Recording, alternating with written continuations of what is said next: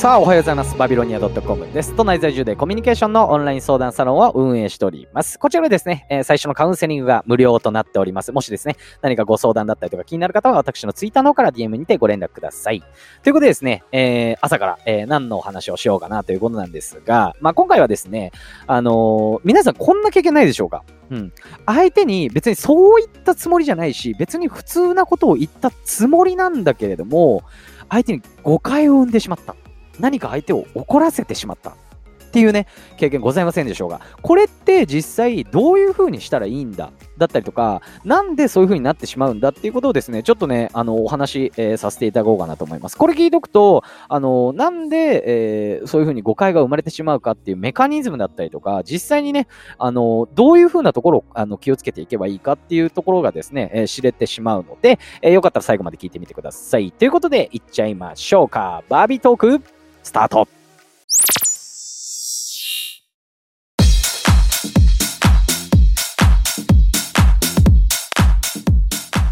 さあ、えー冒頭でもお話しさせていただきました。誤解ね。これね。うーん、ありますよね。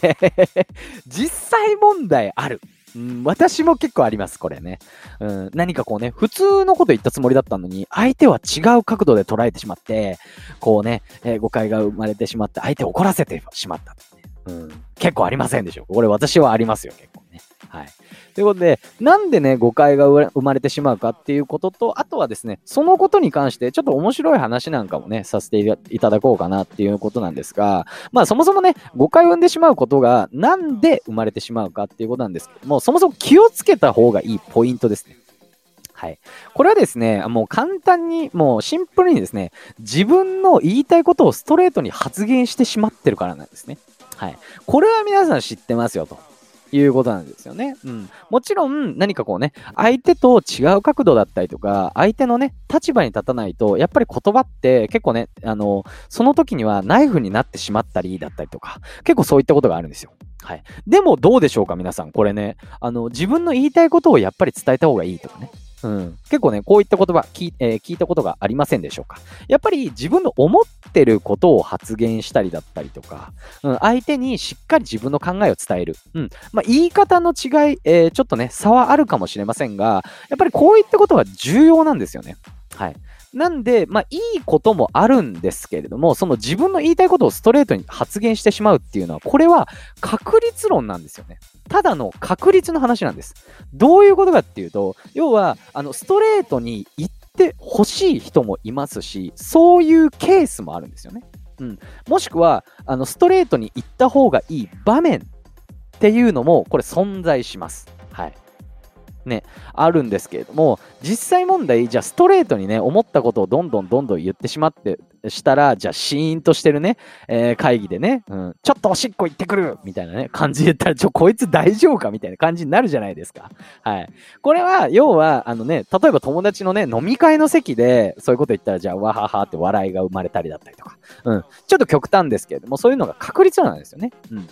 なんで、ストレートに行ってほしくない場面の方が多いので、その、あの、変な感じにならない、要は相手に誤解を生ませない確率をどんどん下げていくっていうのが重要なんですね。要は相手に誤解を生んでしまう人は、その確率を下げていくと。これが非常に重要なんですよ、ということなんですよね。うん。じゃあ、どういうふうに、そういうふうに相手のね、変な話、気に障らないような、えーことを言っていくと。要はそういうふうに確率をどんどん下げていけばいいかっていうと、まあ、もういい、あの、二つあるんですけども、考え方的には一つ目、えー口は災いのもとということを、えー覚えておいてください。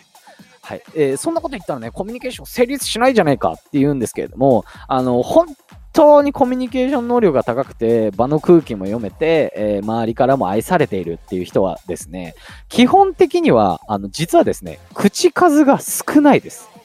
はい。無口だったりとか、そう、この言い方をするとね、なんかこうね、えーちょっと近づきづらい人なんじゃないかって思うかもしれないんですけれども、あの、と、あの、タイミングを選んで発言してるだけなんですよね、その人たちって。しかも、あの空気が読めて、相手に刺さる、いい意味で刺さる言葉を選んでるんで、あの印象が残りやすいんですよ。だから、実は結構喋ってるんじゃないかっていう印象が生まれるんですけども、そういった人たちって、本当はですね、あんまり喋ってないんですよ。うん。鶴の一声なんて言葉があるんですけれども、やっぱりですね、そういったタイミングだったりとか、うん、この場面では言った方がいいなっていうことをですね、えー、判断していく非常に、これが非常に重要なんじゃないかっていうことで、口は災いのもと、これを考え方としては、まずは押さえておくっていうことでですね、えー、お話しさせていただきました。で、次なんですけれども、具体的になんで、えー、そういうふうにですね、誤解が生まれてしまうかっていうことなんですけれども、会話の中にスポンジだったりとか、クッション、これが挟まっていないんですよっていうことなんですね。はい。まあ、一応、そのコミュニケーションだったりとか、営業、販売やられてる、勉強されてる方だったら聞いたことあるかもしれませんが、これはですね、枕言葉ということでですね。はい。あの、枕言葉が足りてませんよっていうことなんですね。はい。これね、聞いたことある方もいらっしゃるかもしれませんし、聞いたことない、何それってね、いう方もしあのいらっしゃるかもしれませんが、具体的にはですね、例えば、えー、それ取ってほしいっていきなり言われたら、え、何命令みたいな、いう感じじゃないですか。具体的、まあ、あの、簡単にね、あの、わかりやすく説明すると、それ取ってほしいっていきなり言うんじゃなくて、申し訳ないんだけれども、それ取ってほしい。とかね、うん。なんかこうね、その会話のあ、あの、その会話だけだと結構トゲトゲしくなってしまうんで、それをこう和らげる意味の言葉ということで、枕言葉と言われ、要は添えるものみたいな。感じで言われています。はい。なので、あの、やっぱりね、こう、言い方っていうのも問題なんですけれども、その言葉に何か一つ添えてあげる。うん。ご飯もね、なんかこうね、美味しいご飯とね、えー、味噌汁だけだったらちょっとあれですよね。なんで、なんかこうね、一つなんかこうね、漬物を添えてあげるみたいな感覚ですよ。うん、うまく言えなかったんで、ちょっと恥ずかしいですけどね。めっちゃ恥ずかしい